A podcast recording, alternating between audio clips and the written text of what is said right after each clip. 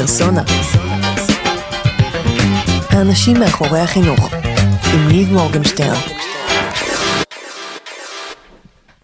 השבוע נתקלתי בפוסט של ירון עדל, שהוא יזם חינוכי מוכר, והוא מספר על, אה, על משהו מתוך ההסגר בסין.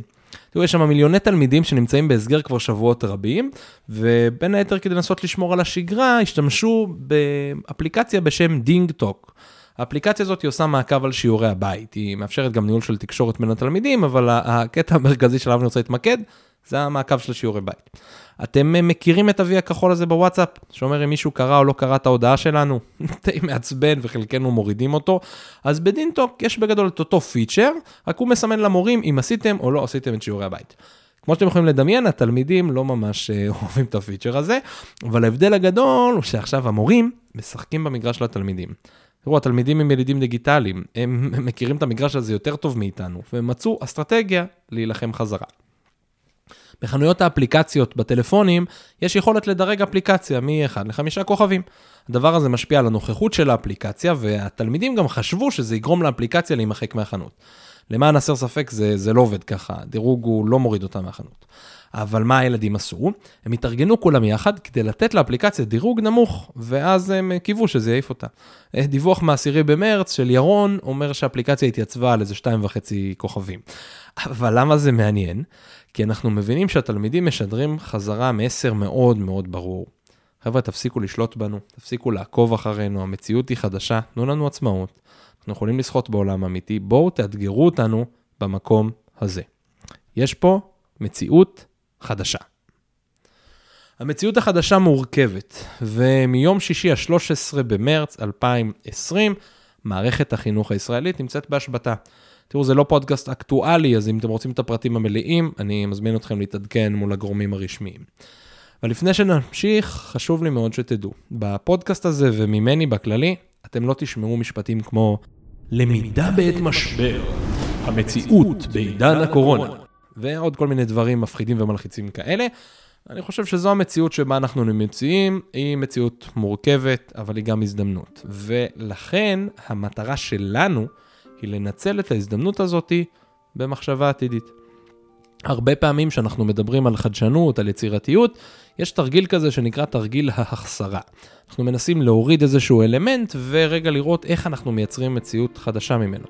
עושים את זה בכל מיני דברים, ויש גם בתי ספר ומוסדות וארגונים שלקחו את זה מאוד מאוד עמוק. לדוגמה, בעיריית תל אביב, בתל אביב יש הרבה בתי ספר, דרך המסגרת של פורצי דרך תל אביב-יפו, אז יש בתי ספר שנגיד הורידו את הציונים, ועכשיו הדבר הזה משנה הרבה מאוד, אה, המון דברים. אותו דבר פה, אנחנו נמצאים במציאות חדשה, שבה אנחנו צריכים ללמוד בבית ספר, רק זה בלי בית ספר.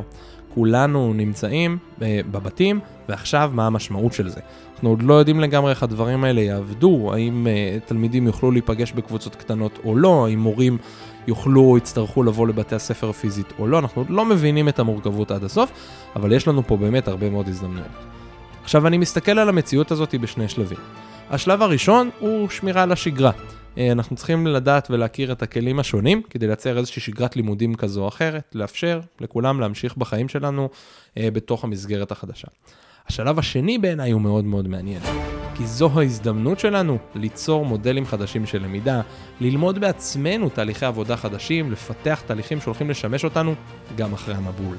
כי הקורונה הזאת היא, היא תעבור. זה ייקח חודש, חודשיים, אני לא יודע כמה זמן זה ייקח, אבל היא תעבור. ואחרי שהיא תעבור, אנחנו נרצה להרים את הראש ולראות שמה שעשינו בחודשים האחרונים עדיין רלוונטי. ואם אנחנו נדייק את זה ונתאמן על זה, אנחנו נגיע למודלים מאוד מיוחדים.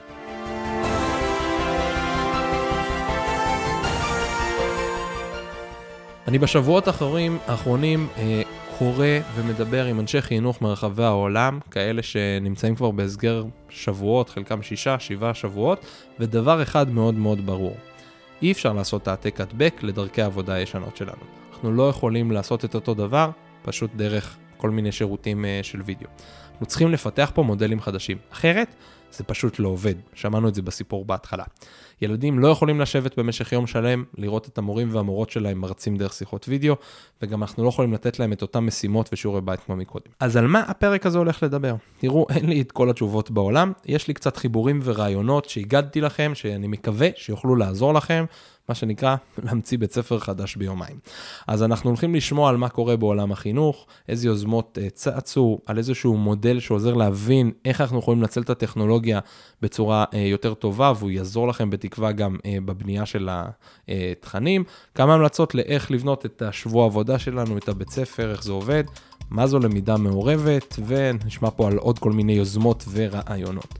אני באמת באמת חושב שיש לנו הזדמנות פז להמציא את בית הספר מחדש. אם זה מעניין אתכם, בואו איתי.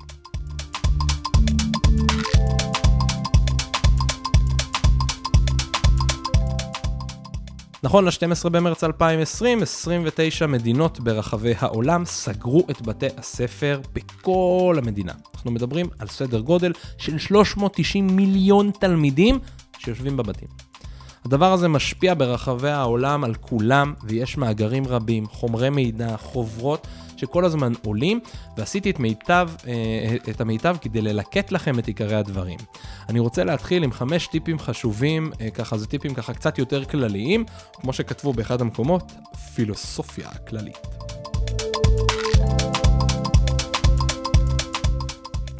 דבר ראשון, אל תצפו שהכל יהיה מושלם.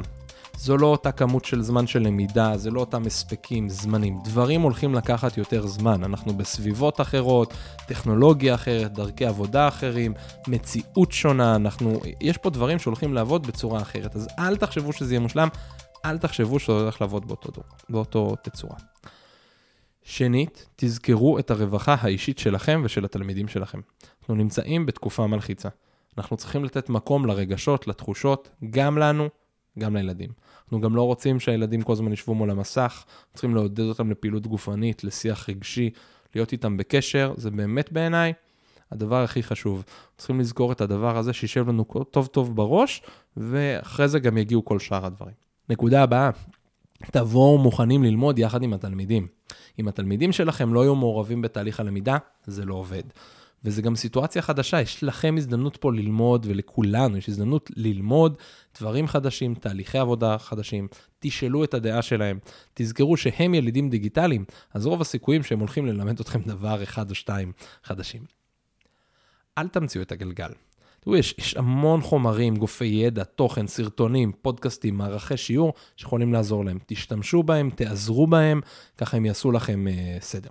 אחרון חביב, תבדקו את המצב הטכנולוגי של התלמידים שלכם. לא לכולם יש מחשב, לא לכולם יש אינטרנט, לא לכולם יש מצלמה. לפעמים יהיו אולי אה, אה, כמה ילדים על מחשב אחד, כן? יכול להיות שיהיה בבית אחד אה, מחשב אחד, אולי בלי מצלמה, ויש שלושה או ארבעה ילדים שצריכים אה, ללמוד דרכו. זאת אומרת, אנחנו מאוד מאוד צריכים להתייחס לדברים האלה, להבין אותם. אה, בפודקאסט הזה אני לא הולך לגעת כל כך אה, בסוגיה הזאת, למרות שהיא סוגיה סופר סופר אמ, חשובה. דנתי איתה עם אה, אנשים שונים עליה. אם אתם ממש מסתבכים ואתם מחפשים רעיונות, בבקשה תכתבו לי למייל או אה, דרך האתר של פרסונה co.il או hello שטרודל פרסונה co.il, זה h-e-l-l-o שטרודל p-r-s-o-n-a נקודה co.il, ואני אנסה לעזור בכמה שאני רק יכול, ואם יהיה ממש ממש צורך חזק מהשטח, אני אנסה לאגד, ללמוד את התוכן הזה אה, מהר, להביא רעיונות, ונפיק פודקאסט רק על זה. טוב, נראה לי שנמאס לכם מפילוסופיה, ואתם רוצים לדעת אה, בתכלס מה הולך לקרות, מה אנחנו עושים מחר בבוקר. אה, המחשבה הרבה פעמים היא להיצמד למערכת השבוע הרגילה שלנו, כמו שאמרנו בטיפ מספר 1, אנחנו לא נמצאים באותו, או זה לא אותו דבר, אנחנו לא נמצאים באותם זמנים של למידה, זה לא אותה כמות של חומר. המציאות החדשה שמה עלינו מגבלה ומגבלות מאוד יצירתיות. כן? ודברים אבל שחשוב לדעת בחשיבה יצירתית זה שהיא דורשת מאיתנו להיות סקרנים, להפעיל גמישות מחשבתית ולהתמודד עם הלא נודע ולקחת סיכונים. הסוגיה הזאת של הלא נודע, של חוסר הוודאות, היא משהו שמאוד מאוד קשה להרבה מאיתנו להתמודד איתנו, אבל אה, זה מה שיש לנו. לפני שאנחנו יורדים לתכלס, אני רוצה שנדבר יחד ונבין כמה מונחי יסוד חשובים, נעשה אותם כלילים ומהירים, ונוכל לדבר באותה אה, ספה. עוד דבר חשוב, כל מה שאנחנו מדברים עליו, הוא לא רלוונטי רק למצב הנוכחי, הוא יוכל לעזור לנו ולשמש אותנו גם בהמשך. כל חוויית הלמידה שאנחנו מדברים עליה, של למידה מרחוק אה, ולמידה בעולם הדיגיטלי, היא מת, מתחברת לתוך אה, אשכול פדגוגי שנקרא Blended Learning, למידה מעורבת. מי ששמע את פרק 69 של הפודקאסט, שמע שלמידה מעורבת היא חלק מששת הפדגוגיות החדשניות, כמובן שיש אה, האשכולות הפדגוגיים יותר נכון, אה, ואנחנו הולכים להעמיק יותר בה. אז למידה מעורבת מתקיימת כשאנחנו משתמשים בכלים טכנולוגיים אינטרנטיים כדי ללמוד וללמד, והיא מאפשרת לנו ללמד באופן גמיש יותר ובדרכי מותאמות אישית יותר לתלמידים, ואנחנו ננסה לנצל את היתרונות של הטכנולוגיה והמשאבים הדיגיטליים כדי לאפשר התאמה אישית ואינטראקציה כיתתית. ה-OECD באחד המסמכים טוען שמודלים של למידה מעורבת מחברים בין אינטראקציות אה, גם של פנים מול פנים ולמידה אינטרנטית וטכנולוגיות, והמטרה היא להעצים את הפעילות של הכיתה ולא להחליף את החיבור האנושי.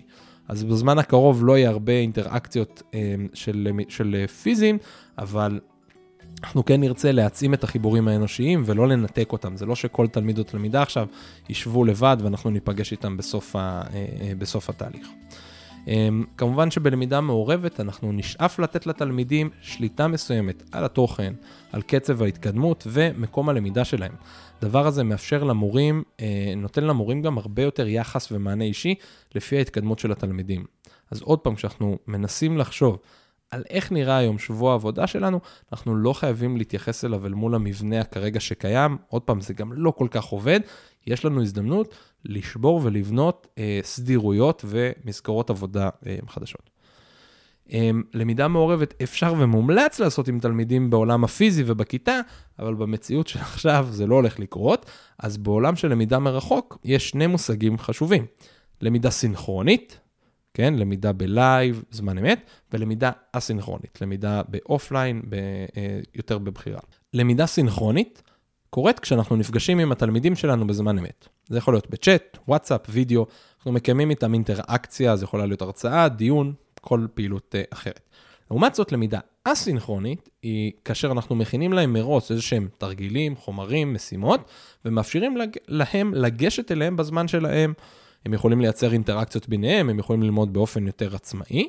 עכשיו, זה לא שאחד עדיף על השני, אלא כל שיטה פועלת קצת אחרת, ואנחנו נצטרך לבחור איך אנחנו רוצים לעבוד.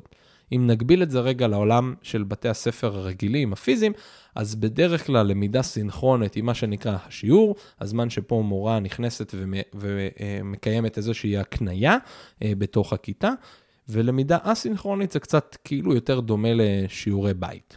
אה, אבל מה שחשוב פה רגע להבדיל זה לא שאנחנו כל הזמן נותנים להם שיעורי בית, אנחנו יכולים לתת פה המון משימות שהם יכולים לעבוד איתם לבד.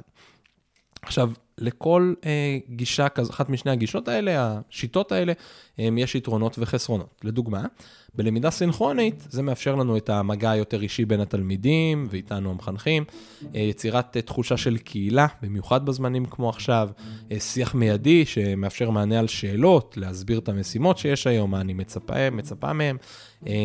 לצד זה יש גם אתגרים, זה קצת יותר מורכב לקבוע לכל המורים והתלמידים ביחד. הרבה פעמים, במיוחד במיוחד בהתחלה, יש אתגרים טכניים, בעיות תקשורת, אינטרנט, מערכות, כל המערכות עכשיו מוצפות, יכול להיות שפתאום יהיו לנו כל מיני קריסות בפנים. אנחנו צריכים להיות כאן מאוד מאוד uh, סבלנים בהקשר הזה. Um, גם אנחנו נמצאים בסיטואציה שבה גם אנשי החינוך שנמצאים בבית, נמצאים כרגע עם הילדים. זאת אומרת, מתי אנחנו קובעים בדיוק את הזמן הזה כדי לעשות את המפגש הסינכרוני? אלה הם האתגרים. בלמידה אסינכרונית, יש לנו קצת יותר גמישות גם לנו וגם לתלמידים. חוויית הלמידה של התלמידים הופכת להיות קצת יותר אה, עצמאית, אנחנו מאפשרים להם עצמאות וניהול של הזמן שלהם, מקבלים יותר בעלות על הלמידה, אה, זה מערב קצת יותר, אה, יש פה קצת יותר מעורבות קוגנטיבית, לתלמידים יש יותר זמן לעבור על הדברים. מנגד, התלמידים הרבה פעמים פחות מעורבים אה, חברתית, כי הרבה פעמים המשימות הן עצמאיות, למרות שאפשר לייצר משימות קבוצתיות, הן עשויות להיות לא מובנות וברורות עד הסוף, ולא תמיד יש מישהו שיודע לתת אה, אה, פינג פונג אה, מיידי. אז כמו שאמרנו, יש לכל צד יתרון וחסרון, ואנחנו צריכים לשלב בין שניהם.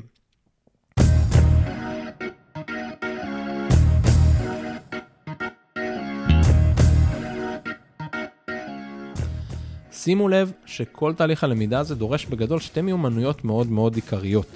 אחד זה למידה עצמאית. תלמידים צריכים לבצע משימות באופן עצמאי, הם צריכים לנהל לעצמם את הזמן, להיות אחראים על המשימות, כן, אין לנו לוח צלצולים, אין לנו פה משהו שמכווין אותנו, הם צריכים לדעת אה, אה, לכוון אותה.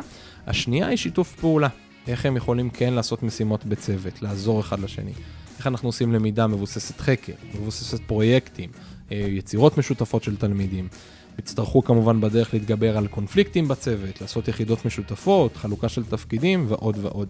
והדבר הזה בעיניי הוא עוד הזדמנות פנטסטית ונפלאה. זה מיומנויות שגם ככה אנחנו רוצים לעזור לתלמידים שלנו לפתח אותם, זה שתי מיומנויות סופר קריטיות במציאות של היום, ואיזה כיף שיש לנו עכשיו הזדמנות נהדרת ונפלאה לתת את זה לתלמידים, לעזור, לתמוך להם בתהליך הזה. זה לא יהיה קל,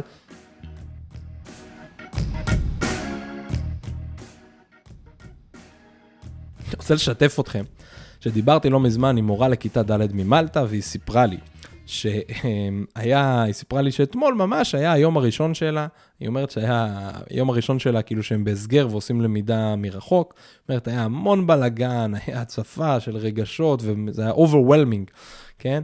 וגם מצחיק, היא אומרת ששלושה ילדים התקשרו אליה בווידאו בזמנים שונים, כדי לשאול מה, אם הם יכולים ללכת לשירותים.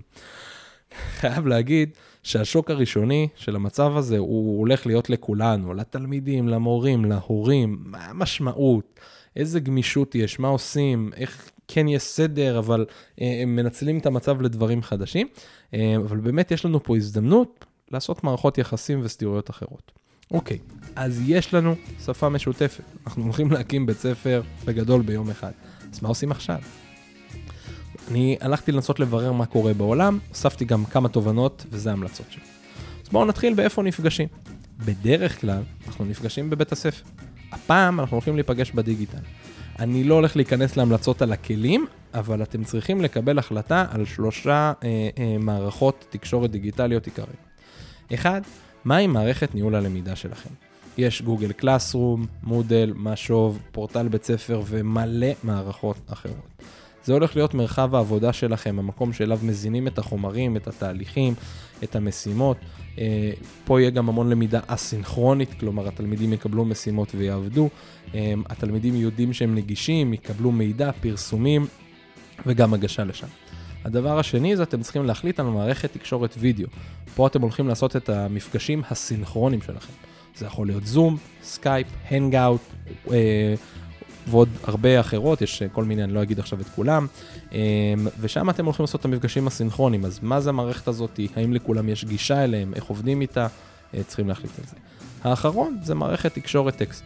היא יכולה לשרת אתכם גם לדברים סינכרונים וגם אסינכרונים. אז לדוגמה וואטסאפ, מור קנדי כבר כתבה מדריך שלם לאיך עושים שיעור בוואטסאפ, אמ, זה יכול להיות מיילים, שם אפשר אולי לעשות, אה, לתת לתלמידים להגיש תוצרים או שאלות בסוגיות אה, אסינכרונים. לא משנה מה אתם עושים, תעבדו מסודר, אוקיי? זה מאוד חשוב במציאות הזאת.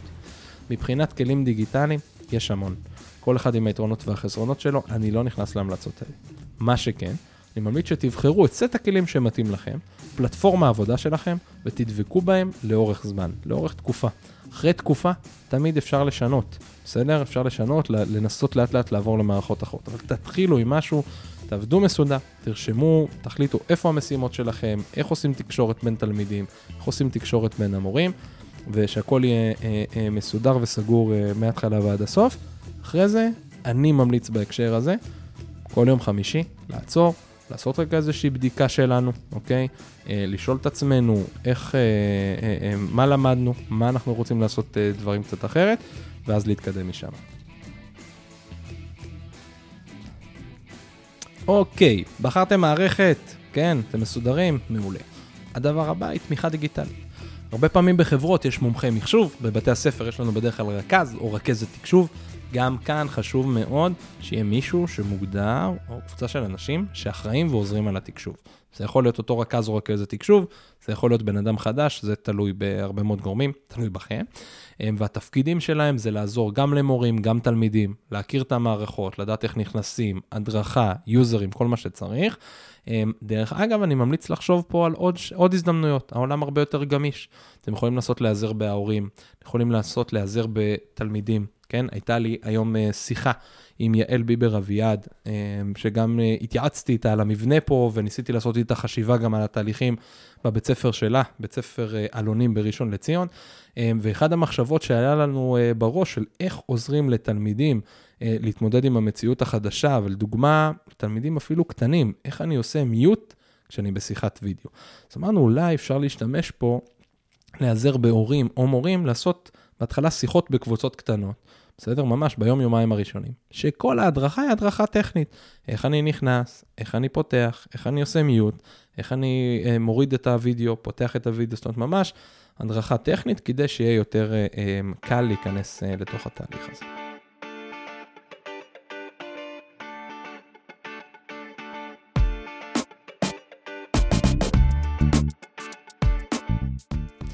מעולה. אז יש לנו מערכת ויש לנו אה, אה, מומחים אה, ותומכים דיגיטליים, אה, זה מצוין. עכשיו, איך אנחנו מתחילים אה, לרדת קצת יותר לפרטים? אני ממליץ, תתחילו להסתכל על תהליך העבודה בבית הספר ברזולוציה שבועית. אנחנו לא יודעים כמה זמן אנחנו הולכים להישאר במציאות הזאתי. ההסתכלות של רזולוציה שבועית עוזרת לנו מצד אחד לקבל אופק, מהצד השני להיות מספיק גמישים כדי להשתנות. אז איך הולך להיראות שבוע לימודים? האם יש מופעים שבויים קבועים שאנחנו רוצים שיהיו בפנים? מה אנחנו מצפים ללמד את התלמידים שלנו בתחומי תוכן השובים? ומאוד מאוד חשוב, תתכננו המון מקום לפן החברתי, אישי ורגשי. אנחנו במציאות מורכבת, היא רגישה לכולם. לכן מאוד מאוד חשוב שנשמור על מורל, על תמיכה רגשית, חברתית, ולאפשר גם לתלמידים בהמשך גם להיות תנועים אה, רגשית ללמידה. אבל הסוגיה הרגשית והחברתית פה היא משמעותית, תנו לזה מקום אה, לידי ביטוי בכל הגילאים. בגילאים הנמוכים זה אולי מרגיש קצת יותר זה, אבל צריך לתת לזה מקום אה, בכל הגילאים.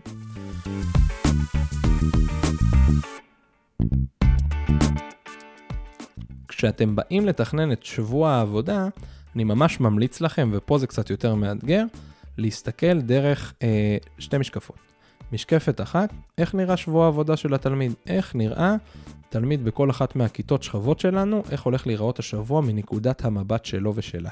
כן, מה המופעים שהם יהיו, כמה מפגשים סינכרונים או הסינכרונים הם יהיו, מה, איך זה הולך להיראות. הצד השני, אתם צריכים להסתכל על נקודת איך נראה שבוע העבודה מנקודת המבט של המורים שלנו. אז יש את נקודת המבט של המחנכים והמחנכות, יש את נקודת המבט של המורים המקצועיים, וגם פה יש לנו הזדמנות לבוא ולשאול את עצמנו, אוקיי, איך עכשיו נראה התפקיד של המורים והמורות המקצועיים, המחנכים והמחנכות, היועצים והיועצות, איך נראה התפקיד שלהם במציאות החדשה, במציאות שבה הם לא מקנים כל הזמן אה, אה, תוכן בלייב. איך זה הולך להיראות? מה, מה המשמעויות של זה? ממש מסקרן אותי לשמוע מה אתם הולכים לעשות. יש לנו עכשיו את השבוע, אנחנו בין היתר, כשאנחנו מתכננים את השבוע, אמרנו אנחנו צריכים לחשוב מה המשימות השבועית שאנחנו רוצים ללמד את התלמידים שלנו. נכון, אז אני ממליץ לכם, ממש, קחו דף, תחו וורד אה, או גוגל אה, דוקס, שבו, תכתבו מה אתם מתכננים שאתם רוצים ללמד. סיימתם לכתוב, הכל כתוב כמו שצריך, מעולה. תקשיבו לי להמלצה הבאה, תמחקו 20%. כתבתם יותר מדי, אוקיי? תראו, למידה מרחוק וכל הסיטואציה החדשה הזאת, הם שואבים יותר זמן ואנרגיה. אנחנו נמצאים בסיטואציה אחרת. המשמעות היא שבוודאות בהתחלה, תכוונו לקצת פחות מבחינת ההספקים, תתמקדו יותר, כמו שאמרנו, בפן הרגשי, ותתמקדו גם בתהליך באיך לומדים לעבוד במציאות החדשה. ועכשיו, אחרי שאנחנו יודעים איך נראה השבוע, כתבנו וצמצמנו את התוכן, בואו נדבר על יום העבודה. איך נראה אה, יום העבודה, גם כן, עוד פעם, מנקודת המבט של תלמיד ומנקודת המבט של מורה. כי יכול להיות שלכל מורה אמרנו, תעשה רק מפגש סינכרוני אחד, אבל בסוף אם תלמיד צריך באותו יום לפגוש שלושה מורים שונים, תלמיד עכשיו יושב, יכול לשבת הרבה מאוד זמן מול המפגש הסינכרוני הזה, וזה לא כל כך uh, עובד. בשיחות שונות שהייתי שותף uh, אליהם, ראיתי שתלמידים בדרך כלל מסוגלים להקל בין 2 ל-3 מפגשי uh, וידאו סינכרונים. של 15 עד 30 דקות ביום. כלומר, אמ, זה אומר בערך שעה ביום מול וידאו חי במצטבר, אוקיי? יש כמובן כאלה שעושים יותר ופחות, יש מורים שעושים אחת ליומיים, זה בסדר, אפשר לשחק עם זה, אפשר, אני ממליץ לקבוע בהתחלה איזשהו משהו סדור אחד, ומשם אה, להתקדם. תחשבו שבנוסף לזה שהם צריכים לעבוד מול הוידאו, הם צריכים לקרוא מהאינטרנט, אולי לראות עוד איזה שהם סרטונים, צריכים עוד פעם להיות במציאות מסוימת בבית, אז צריך מאוד לשים לב לזה. תתחילו עם משהו, תקבעו איזשהו נוהל אחד לשבוע הקרוב, ומשם תשפרו. תראו, אנחנו רק בהתחלה פה בישראל, אבל בבתי הספר שכבר נמצאים בבידוד כמה שבועות, תחושת הבדידות חזקה מאוד. אני ממליץ מראש, תכניסו כבר פעילויות שבועיות, אולי אפילו יומיות קצרות, שהמטרה שלהם הם כל התהליך של החברות בין התלמידים וקצת חיבור לעצמי. בין רעיונות שונות שראיתי היה אתגר אינסטגרם יומי, שמעלים לשם איזשהו אה, סיר, אה, תמונה או סרטון, מפגשי שירה וריקוד, כן, אפשר לפתוח ככה את היום. אה, היו מקומות שעשו אתגר אפייה במגבלות, ביקשו מילדים להכין קינוח בתקציב של 5 דולר, והאמת שאפשר לעשות את זה עם הרבה מאוד דברים. ויש אפילו בית ספר בהונג קונג שעשה יום ספורט וירטואלי עם אתגרים ספורטיביים של תלמידים. בקיצור, יש הרבה מאוד רעיונות, ואם תפעילו את הראש, אני בטוח שתמצאו אה, עוד יותר. את המודלים המדויקים שלכם, אתם כמובן תבנו לבד, אבל אני ממש אשמח אם תוכלו לשתף אותם.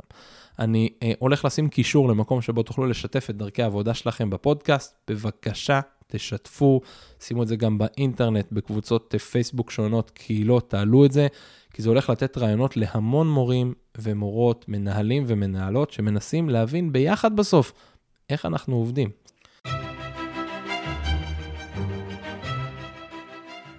אוקיי, אז עברנו על כל הנקודות האלה ובאמת בניתם איזשהו בית ספר חדש, מודל עבודה חדש לאיך בית הספר עובד. אבל חבר'ה, זה לא לנצח. אני הייתי בחיל אוויר קרוב לעשר שנים, ובחיל אוויר אחד הדברים החזקים מאוד זה שעל כל כוס קפה כותבים תחקיר. כל דבר מתחקרים. אני ממליץ לכם בחום, תכניסו בכל יום חמישי זמן למפגש צוות. זה לא צריך להיות מפגש ארוך. נדמה לי שרבע שעה, 20 דקות, יעשו לכם עבודה טובה. כי אתם צריכים לענות על שלוש שאלות. אחד, איך עבדנו השבוע? מה היה המבנה של העבודה? איך הוא עבד? שתיים, מה עבד בו טוב? כן? מה היו הדברים הטובים? בטוח היו דברים טובים. איזה פעילויות עבדו היטב? איזה סוג של משימות עבדו אמ, טוב? איזה דברים חברתיים עבדו היטב? מה, מה עשינו שעבד שם טוב? שלוש, מה כדאי לנו לעשות אחרת? איפה נתנו יותר מדי עומס? איפה לא התייחסנו אה, לתהליכים החברתיים והרגשיים? איפה קרה שאולי לא הספקנו לדבר עם, אה, עם כל התלמידים? איפה לקח לנו יומיים עד שקלטנו שיש תלמיד שלא לא בתקשורת איתנו כי משהו עובר אליו? אני לא יודע מה, כן?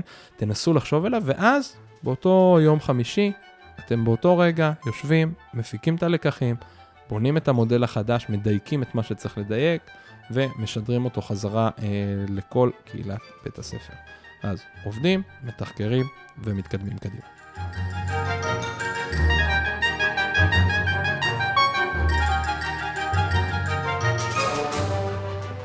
הרעיונות שנתתי מקודם מגיעים מניסיון של אנשי חינוך שנמצאים בנעליים שאנחנו נכנסים אליהם כבר כמה שבועות. כמו שאמרתי בתחילת הפודקאסט, אנחנו נמצאים בנקודת זמן שבה יש לנו הזדמנויות. במיוחד בגלל זה אני רוצה להכיר לכם את מודל SAMR. מודל SAMR, מודל שנועד לפתח ולבנות, ולבדוק אם טכנולוגיה שאנחנו משתמשים בה מעצימה או משנה את הלמידה. המודל פותח על ידי דוקטור רוברט פואנטדורה, אני ממש מקווה שאמרתי את השם משפחה נכון, והוא מורכב בגדול מארבעה שלבים. שני השלבים הראשונים נקראים החלפה והעצמה, זה ה-S וה-A, הם מבטאים העצמה של תהליכי למידה. שני השלבים הבאים נקראים שינוי והגדרה מחדש ומבטאים תהליכים של שינוי אה, בתוך תהליך הלמידה. כל שלב נותן מענה שונה, וכמובן שאנחנו יכולים וצריכים לעשות מעבר הדרגתי ולבחון באיזו מטרה, איזו משימה מתאים לנו להיות בכל שלב. זה עוד פעם לא עניין של טוב ורע, זה לא סוגיה שיפוטית, אבל זה משהו שמאוד מאוד יכול לעזור לנו. אז בואו נבין מה זה השלבים ואיך אנחנו יכולים להיעזר בהם.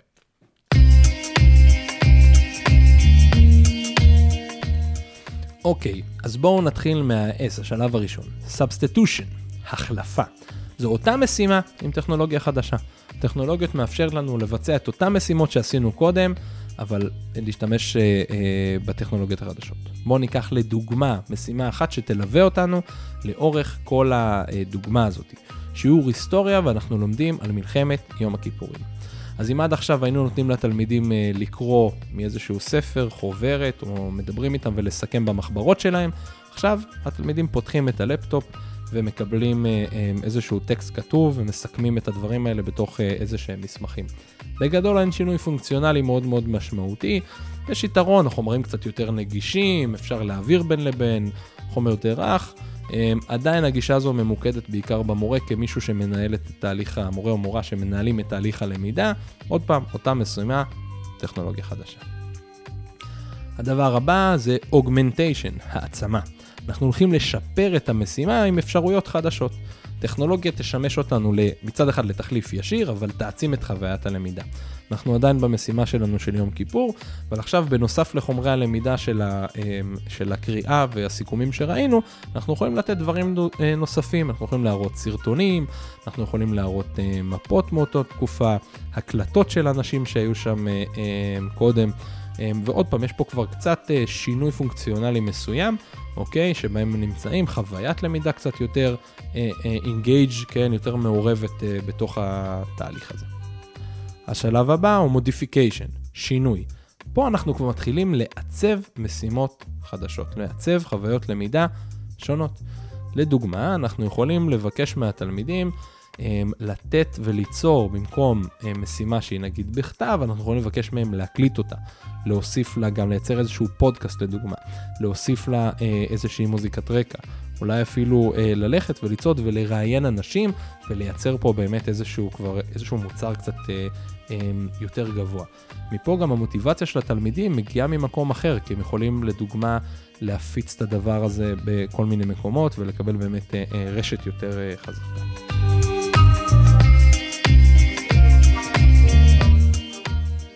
השלב האחרון הוא redefinition, הגדרה מחדש. אנחנו מייצרים פה, הטכנולוגיה מאפשרת לנו ליצור תהליכי למידה חדשים שלפני כן לא היה ניתן להעלות אותם על הדעת. לדוגמה, נשתמש בדוגמה שלנו של מלחמת יום הכיפורים, אנחנו מבקשים מהתלמידים שלנו לקחת את גוגל מפס, להכין עליו שכבה חדשה שבה הם מראים את, אה, אה, בנקודת זמן מסוימת את ההתארגנות של הצבאות שלנו והצבאות של אה, האויב בתקופת אה, מלחמת יום הכיפורים. בנקודות האלה, מעבר לסימון, הם כותבים פרטים, מה קרה בכל נקודה כזאת, מוסיפים פנימה סרטים, את כל הדבר הזה הם יכולים לשתף גם ברשתות החברתיות. אתם יודעים מה, אפילו עולה לי רעיון, תוך כדי שאני ככה מקליט ולא חשבתי עליו קודם, יכולים אפילו ליצור משהו ברשתות החברתיות בדומה אה, לסטורי של אווה, ששמענו עליו אה, אה, בתקופה של אה, יום השואה. אה, הם יכולים לייצר סטורי, חשבון אינסטגרם, פייסבוק, בלוג, מנקודת מבט של חייל או חיילת, מפקדים, בתקופה של, לדוגמה, של מלחמת יום הכיפורים, אנחנו מדברים איתנו. כלומר, לפני שהיה בכלל את ה... בלי השימוש הטכנולוגי, זו משימה שלא היינו יכולים לחשוב ולדמיין אותה.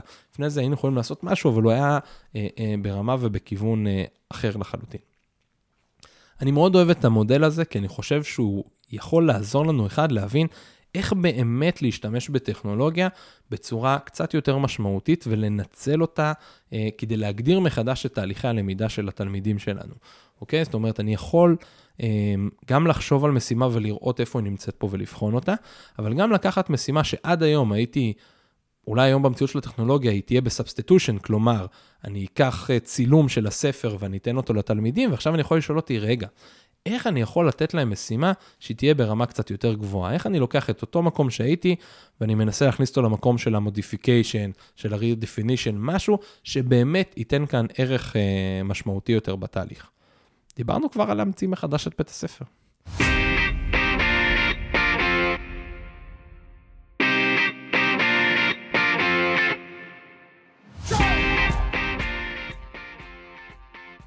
תראו, הגענו כבר לסוף. אמ, אבל אני לא יכול לתת לכם ללכת לפני שניגע בעוד כמה דברים מאוד מאוד קטנים שהם קשורים למה אנחנו יכולים למצוא ברשת. ברשת ובאינטרנט אתם תמצאו המון המון דברים, אני ממש לא מתיימר להביא לפה את כל המאגרים אה, אה, שיש. אני חושב שבפנים יש כמה סוגים של אה, גופי מידע ודברים שאנחנו יכולים למצוא. אחד, זה המון מאגרי מידע, אוקיי? אמרנו בהתחלה, אתם לא צריכים להמציא את הגלגל מחדש. יש עשרות סרטונים, משימות, ספרים דיגיטליים, למשרד החינוך, מכון דוידסון, יש אתרים חדשים שקמים כל הזמן עם ערימות של תוכן ורעיונות, פשוט לקחת, להשתמש. חלקם מאוגדים בצורה קצת יותר טובה לפי גילאים ונושאים ומשימות, חלקם קצת פחות, אבל יש המון. אתם לא צריכים לשבת עכשיו ולהמציא את כל התכנים מחדש, אתם לא חייבים לשבת עכשיו ולהמשיך לעבוד רק עם הספרים שאתם מכירים, באמת יש פה אופציות רחבות מאוד, ומי שעד עכשיו לא התעסק עם זה, זו אחלה הזדמנות.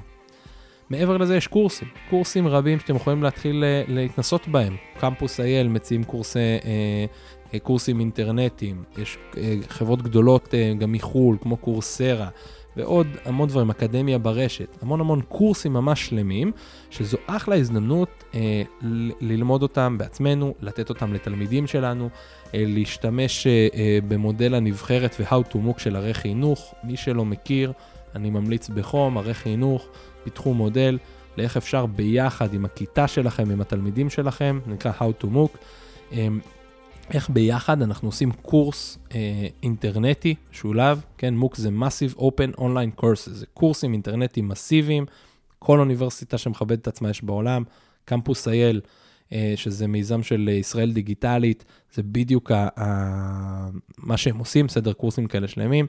והרי חינוך והמון מידע ברשת והרי חינוך בעצמם יכולים לעזור ולהדריך אתכם באיך אפשר לעשות את התהליך הזה עם הכיתה שלכם, וזה דבר אה, מעולה והזדמנות מצוינת. מעבר לזה אמרנו, מלא כלים דיגיטליים, אמ, חלק זה הידועים יותר, בסדר, Google Classroom, זום, סקייפ, אבל יש פה הזדמנות להתנסות ולחוות את הכלים הקצת פחות ידועים, ולנסות לראות איך הם אה, יכולים לעזור לכם אמ, בעבודה בכיתה, אני סתם זורק פה כמה שמות, תחקרו אותם לעומק, דיינמו, Eureka World, קלאסמי ועוד ועוד ועוד. אני שם בפודקאסט אה, קישור של מיפוי יוזמות ומודלים חינוכיים. יצרנו שם, יש מאגר גדול עם קישורים למודלים ופרטי קשר. אה, אני מזמין אתכם גם להיכנס לאתר כלים קטנים גדולים של אפרת מזרחי מעתוק, שאצלה תוכלו למצוא גם מאגר מאוד גדול. אחלה הזדמנות להתנסות בדברים חדשים, זמן חדש ללמידה, לכולנו. כמובן, תוכלו למצוא מלא בלוגים והמלצות קונקרטיות. תומר ברץ כותב המון פוסטים על זה, מור קנדי, שרון רמון. אמ, יש גם המון קהילות חיות שיש שם דברים, קהילת אננס, יש שם המון פוסטים והמלצות למורים, להורים, למי שאתם לא רוצים, אפילו בדיחות אה, ואתגרים. קהילת אה, חינוך אפקטיבי 2020. קהילת חדשנות טכנולוגית בחינוך, שכל הזמן עולים שם גם דברים, ענבל נגבי ונועה להב מוסיפות שם המון רעיונות, משרד החינוך ועוד המון. בנוסף, צצים המון יוזמות מרגשות ומיוחדות במינם, שבאמת, אני חייב להגיד שזה ממש מרגש לראות אותם, אה, אה, לראות את הדברים האלה עולים. זה בא מדברים כמו אה, בייביסיטר בחינם, ערבות הדדית בנהריה. זה איזושהי קבוצת פייסבוק שתיכוניסטים מכיתות י' עד י"ב רוצים פשוט לעזור, לשמור על תלמידים בכיתות א' עד ד' בחינם לתושבי נהריה בסביבה. יוזמה של תיכוניסטים למען הסביבה, למען האנשים אה, אה, שנמצאים איתם שמה. ממש ממש מרגש לראות את זה, אני מאמין שאנחנו נראים, נראה עוד ועוד יוזמות כאלה אה, שקורות בסביבה, ושימו לב, זה אפילו לא נמצא ברשת, זה ממש בעולם הפיזי. כן יש דברים גם והזדמנויות לעשות קשרים עם ערים אחרות, עם אה, בתי ספר בתוך, ה, בתוך העיר שלכם, עם ערים אחרות בתוך ישראל, עם מדינות ברחבי העולם. אני בחיים לא הייתי מדבר עם מורה ממלטה, רוב הסיכויים שלא הייתי מדבר עם מורה ממלטה, אם זו לא הייתה הסיטואציה הזאת עכשיו. אחת הדוגמאות הכי מובהקות שאני מכיר זה מיזם Bridging for China. מוביל אותו יעקב הכט וערי חינוך, כבר כמה שבועות שהם מחברים בין אנשי חינוך אה, מהארץ והעולם לתלמידים ומורים בסין, עושים איתם שיתופי פעולה, דברים שלא אפשריים ללא טכנולוגיה.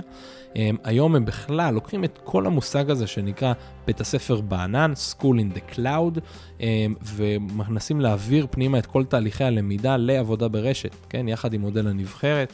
יודע שהם תומכים ברשויות, בתי ספר, אני בקשר איתם, אה, וזו יכולה להיות אחלה אחלה הזדמנות. אני שם קישור למטה בפודקאסט, תיכנסו, תראו אותו. אה, בתי ספר שמרגישים שצריכים את העזרה הזאת, יכולים לתמוך אתכם ולעזור לכם בכל התהליך הזה, וזה אה, נראה לי דבר מדהים. זהו, תראו בזה אנחנו סיימנו. אני מאוד מאוד מקווה שקיבלתם כאן רעיונות, מודלים והצעות לאיך אפשר לעבוד במציאות החדשה. אני מאוד אשמח לשמוע איך אתם לוקחים ומיישמים את הרעיונות, איפה אתם צריכים עזרה, ומה קורה אצלכם בבית ספר בכיתה, בבקשה, צרו איתי קשר, בסדר? אה, אשמח לעזור איפה שאני יכול, וכמובן, אה, לחבר בסוף בין אנשים, הדברים האלה מאוד מאוד חשובים. אפשר למצוא אותי במייל, זה hello, H-E-L-L-O, שטרודל פרסונה, בלי E, אז זה P-R-S-O-N-A, נקודה co.il, או באצור קשר באתר שלנו, שזה פרסונה co.il, גם כן P-R-S-O-N-A.co.il, או בדף הפייסבוק, פרסונה חשיבה יוצרת אישיות, איפה שאתם רוצים. אני ממש אשמח לשמוע מכם, לעזור במה שאפשר, אני ממש מאחל לנו בהצלחה ללמוד ולצמוח מהמצב הקיים.